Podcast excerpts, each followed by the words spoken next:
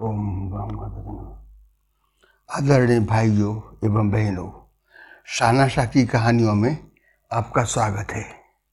आज मैं sixty ninth वहाँ संस्करण सुनाने जा रहा हूँ आगे।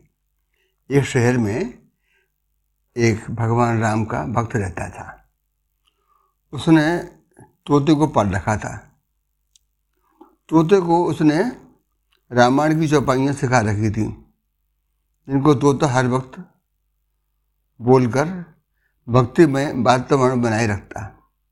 जाड़े के दिन होने से एक दिन तोते का प्रेरणा घर के आँगन में धूप दिखाने रख दिया तथा आप स्वयं टीवी देखने कमरे में चला गया। अचानक तोते की ज़ोर ज़ोर से टाए टाए सुन कमरे से बाहर आया तो देखा कि बिल्ली तोते को पिंजड़े से निकाल कर ले गई है। यह देखकर वह भक्त रोने लगा। आस पड़ोस के लोग उससे रोता देख सांत्वना देने लगे। कहने लगे, तोता और ला देंगे यार रोता क्यों है? इतना विचार कर दुखी मत हो। प्रत्युत्तर में भक्त बोला कि, तोता जाने के कारण नहीं रो रहा हूँ भाई। असली बात यह है कि मैंने उस तोते को रामायण की चौपाइयाँ सिखा रखी थी।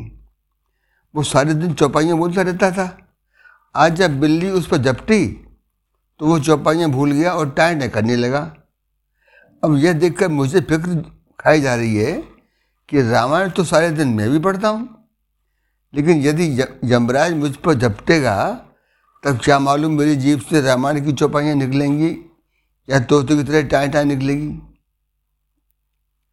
सच्चे संतों का अनुभव है कि हृदय में भगवान के रूप का ध्यान एवं जिह्वा पर हर समय राधे राधे रटना इतना पक्का कर लो कि हर समय, हर जगह भगवान के सिवाय अन्य दिखलाई न दे।